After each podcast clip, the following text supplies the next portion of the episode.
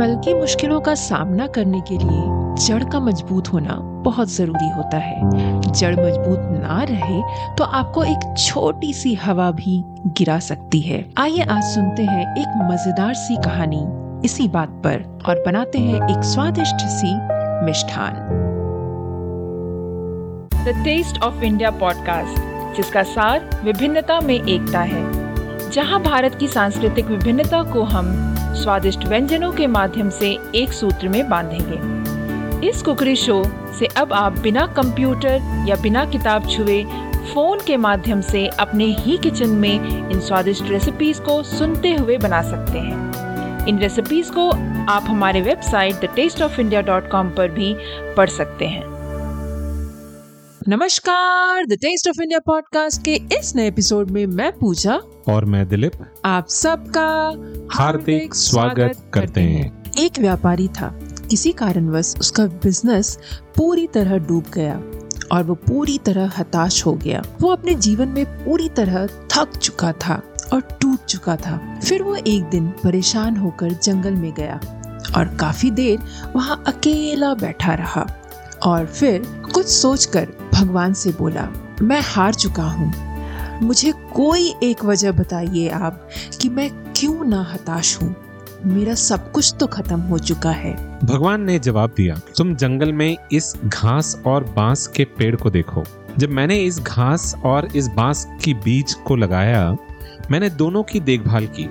बराबर पानी दिया, बराबर प्रकाश दिया। घास बहुत जल्दी बड़ी होने लगी और इसने धरती को हरा भरा कर दिया। लेकिन बाँस का बीज बड़ा नहीं हुआ। और फिर भगवान ने कहा, लेकिन बाँस के लिए मैंने अपनी हिम्मत नहीं हारी। तीसरे साल भी बाँस के बीज में कोई वृद्धि नहीं हुई। लेकिन मित्र, मैंने फिर भी हिम्मत नहीं हारी। चौथे साल भी कुछ नहीं हुआ, लेकिन फिर भी मैं लगा रहा। पाँच साल बाद उस बाँस के बीज में से एक छोटा सा पौधा हुआ। घास की तुलना, ये बहुत छोटा और कमज़ोर था। लेकिन सिर्फ़ छह महीने के बाद ये छोटा सा पौधा 100 फीट लंबा हो गया। मैंने बाँस की जड़ को इतना बड़ा करने के लिए पाँच साल का समय लगाया। इन पाँच वर्षों में इसकी जड़ इतनी मज़बूत हो गई कि 100 फीट ऊँचे बाँस को संभाल सके। तो दलब क्या है इस घास और बाँस की मॉरल स्टोरी मॉरल तो ये है पूजा कि जब भी लाइफ में हमें स्ट्रगल करना पड़ता है, संघर्ष करना पड़ता है तो हमें ये समझना चाहिए कि वो स्ट्रगल वो संघर्ष जो है, हमें मज़बूत बना रहा है। हमारी जड़ को मज़बूत बना रहा है। वो संघर्ष हमें इतना मज़बूत बना रहा है कि हम आने वाले किसी भी तरह के स्ट्रगल्स को, किसी भी तरह के संघर्ष को हम सामना कर सके, ताकि हमारा कल बेहतरीन हो। और उस कल को बेहतरीन बनाने के लिए आज हम जो संघर्ष कर रहे हैं उस पर रोना नहीं है। उससे हमें ये समझना है कि वो हर एक स्ट्रगल जो हम कर रहे हैं वो हमें मज़बूत बनाता जा रहा है। एग्जैक्टली exactly, दिलीप और इसीलिए कहते हैं कि आपको इंस्टेंट ग्रेटिफिकेशन जिसको कहते हैं आजकल के ज़माने में बच्चों को देखो बड़ों को देखो हर किसी को इंस्टेंट सब कुछ चाहिए हर चीज़ इंस्टेंट तो उस इंस्टेंट के चक्कर में क्या होता है कि आप का जो फ्यूचर होता है ना, वो मज़बूत नहीं हो पाता। तो इसीलिए आज मेहनत करो और कल उसका रंग देखो। बिल्कुल सही। और आपने एक बहुत अच्छी बात कही पूजा, कि आज हम अपने बच्चों को वो सब कुछ देना चाहते हैं, जो शायद हमें बचपन में नहीं मिला हो। मगर हम उस सब कुछ देने के चक्कर में कई बार हम अपने बच्चों को उन स्ट्रगल्स को फेस करने नहीं देते। हम उन्हें ये नहीं समझा पाते कि सब कुछ आसान नहीं होता ज़िंदगी में। सब कुछ इतनी आसानी से मिलता नहीं। अब आगे चल करके इन बच्चों के साथ क्या होता है कि जब उन्हें कुछ चीज़ नहीं मिलती, कुछ आसानी से नहीं मिलता तो वो डिमोटिवेट होना स्टार्ट हो जाते हैं और वो अपसेट होना स्टार्ट हो जाते हैं डिमोरलाइज होना स्टार्ट हो जाते हैं। तो एक बहुत वैलिड पॉइंट आपने जो बोला, ये ज़रूरी है कि हम अपने बच्चों की तरफ़ भी वो नज़रिया थोड़ी सी बदलें। एग्जैक्टली exactly, उनको मज़बूत बनाए जिस तरीके से भगवान ने स्टोरी में किया है। भले ही वो शुरू शुरुआत में आपको लगेगा कि वो कमज़ोर है पर बाद में वो मजबूती के साथ निखर कर आएँगे। दैट इज़ राइट तो दोस्तों हम उम्मीद करते हैं कि इस कहानी से आपको कुछ सीख तो ज़रूर मिली होगी। तो उस सीख को लेकर के बढ़ चलते हैं अगले सीख की ओर। और, और वो है आज की रेसिपी और वो है कलाकंद जिसमें हम थोड़ी सी मेहनत तो करेंगे पर मेहनत के बाद फिर से रंग आएगी। दैट इज़ राइट तो आज हम बनाने वाले हैं मैंगो कलाकंद।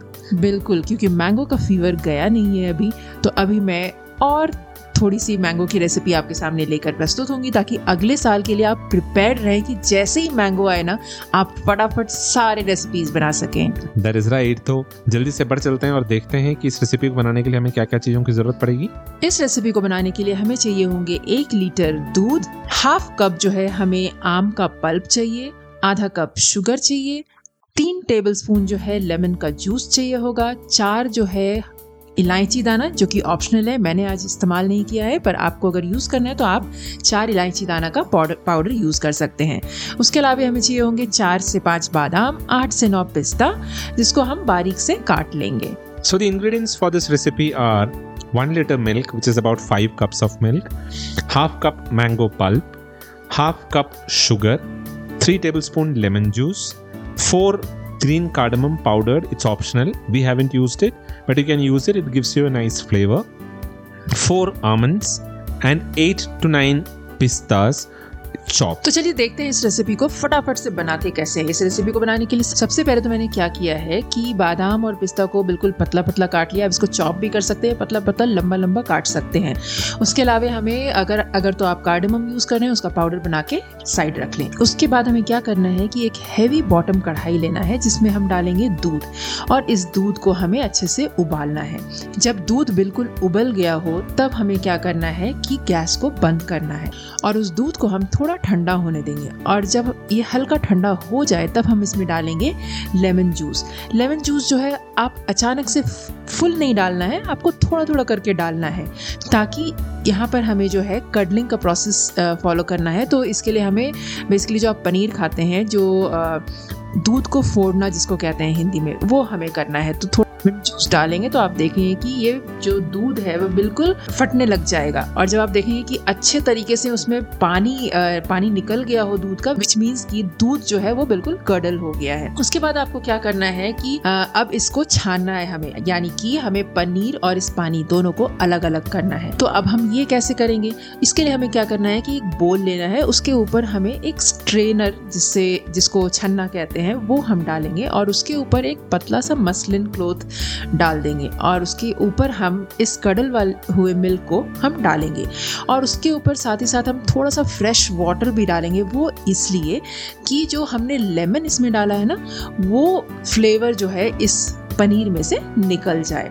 उसके बाद हमें क्या करना है कि इस मसलिन क्लोथ को जो है चारों ओर से पकड़ेंगे और अच्छे से इसको पोटली जैसा बना लेंगे। और उसके बाद एक हैवी सा कुछ भी आप उठाकर इसके ऊपर रख दें ताकि पानी जो है रीस कर बिल्कुल अच्छे से बोल आपने रखा है, उसके अंदर चला जाए।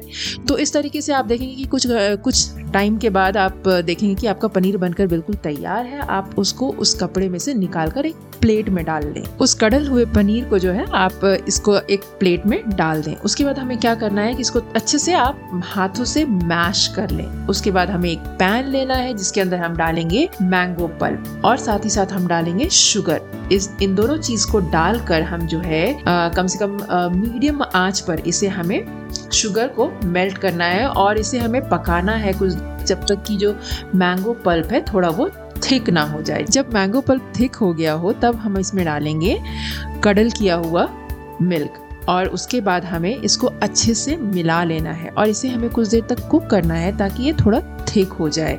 उसके बाद हमें गैस बंद कर देना है और उसमें अगर तो आप कार्डमम पाउडर यूज़ कर रहे हैं तो उसे डालना है और मिक्सचर को अच्छे से मिला। अब हम क्या करेंगे कि एक प्लेट कोई भी प्लेट आप ले लें, उसे आप ग्रीस कर लें घी से और उसके बाद ये जो कलाकंद का मिक्सचर बनाया ना, उसको आपको उसमें पोर कर देना है और उसके बाद उसे एक चकोर आकार का शेप दे दें। तकरीबन तीन चौथाई इंच का थिकनेस होना चाहिए उसमें। उसके बाद हमें क्या करना है कि इसके ऊपर हम गार्निश कर देंगे थोड़ा सा बादाम, थोड़ा सा पिस्ता और थोड़ा सा अगर आपके पास रोज पेटल्स अवेलेबल हैं तो आप डाल सकते हैं, वो सुंदर दिखेगा।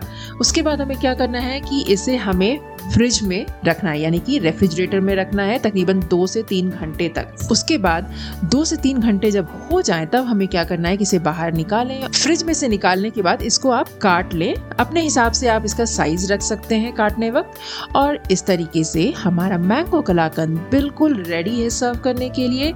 तो आप इस रेसिपी को ज़रूर ट्राई कीजिए। आप इसको स्टोर कर सकते हैं एक हफ़्ते के लिए एयर टाइट कंटेनर में रेफ्रिजरेटर में So, quick look at the method of preparation. First of all, thinly slice the almonds and pistachios and make the powder of cardamom if you want to use green cardamom and set it aside. Then pour milk into a thick bottom kadhai for boiling and place the kadhai on the stove and heat the milk until it reaches a boiling point.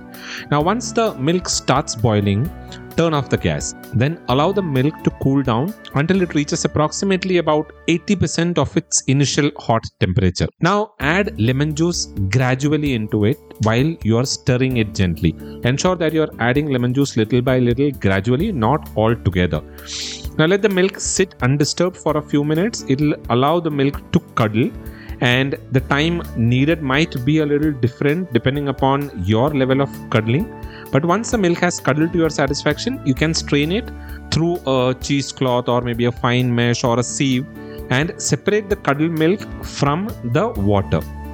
Then pour some fresh water onto the mixture so that it washes off any leftover lemon juice from the, the curdled milk on the strainer. What is recommended is that you put the curdled milk in the middle of cloth that is placed on a sieve or a strainer because it will be easier for you to gather the milk and squeeze it further to make the paneer that we will need in the next step. Now, once it is done, just fold the ends of the cloth over the paneer, com- covering it completely, and press down the wrapped paneer with some force so that it squeezes out any remaining water in the paneer. Then carefully remove the cloth from around the paneer and transfer the paneer to a plate or a container. Now you need to take a pan, add the mango pulp into it and the sugar and cook it until the sugar melts and the mango pulp becomes thick. Then add the paneer in the cooked mango pulp and stir continuously until it becomes thick. Now, once it has thickened, you can turn off the gas and add the cardamom powder in the mixture if you want to use cardamom powder. Then grease a plate with ghee and pour the kalakand mixture evenly in about 3 4 inch thickness in a square shape. Then add the sliced almond and the pistachios on the mixture and garnish it. Once it is done, just keep the tray in your freezer and let the kalakand freeze for about 2 to 3 hours. After about 2 to 3 hours, take it out, cut it into any shape or size as per your desire, and your mango kalakand is ready to be served. Fresh mango kalakand is very delicious, tastes very well but it can be stored in the refrigerator for up to about one week if you store it in an airtight container. तो दोस्तों इस तरीके से आज की recipe तैयार है खाने के लिए। आप भी इस रेसिपी को बनाएँ और खाएँ तो आप ज़रूर हमें बताएँ कि आपको आज की घास और बाँस की स्टोरी और कलाकंद की रेसिपी दोनों कैसी लगी। और बताने के लिए आपको जाना है the taste of India dot com पर। वहाँ आप ये रेसिपी का स्टेप बाय स्टेप प्रोसेस भी देख पाएँगे। और आप डाउनलोड कर पाएँगे अ फ्री रेसिपी कार्ड जो आप प्रिंट करके अपने पास रख सकते हैं फॉर फ्यूचर रेफरेंस और आप वहाँ कमेंट करके हमें बता सकते हैं कि आपको ये पॉडकास्ट कैसे लगा आपको ये रेसिपी कैसे लगी और ये कहानी कैसे लगी? तो विज़िट कीजिए the taste of India dot com और हमें बताना ना भूलें। और याद रखिए द टेस्ट ऑफ़ इंडिया हर पॉडकास्ट लिसनिंग ऐप पर अवेलेबल है। आप अपना फेवरेट पॉडकास्ट लिसनिंग ऐप चुन सकते हैं। It can be Apple podcast Google podcast Amazon Prime music Spotify Jio Saavn Gaana Carvaan 2.0 and अब हम Epic on O T platform पर भी अवेलेबल हैं। तो आप वहाँ पर भी हमें सुन सकते हैं। तो आज के इस एपिसोड के लिए इतना ही, मगर जाने से पहले एक छोटा सा फेवर अगर आप अपने बिज़ी स्केड्यूल में से दो मिनट निकाल सकते हैं और हमारे इस पॉडकास्ट के लिए एक छोटा सा रिव्यू लिख सकते हैं स्पॉटिफाई एप्पल पॉडकास्ट या जहाँ कहीं पर भी आप इस पॉडकास्ट को सुनते हैं तो हम आपके बहुत आभारी रहेंगे। So, is that all that we have for this episode, Pooja?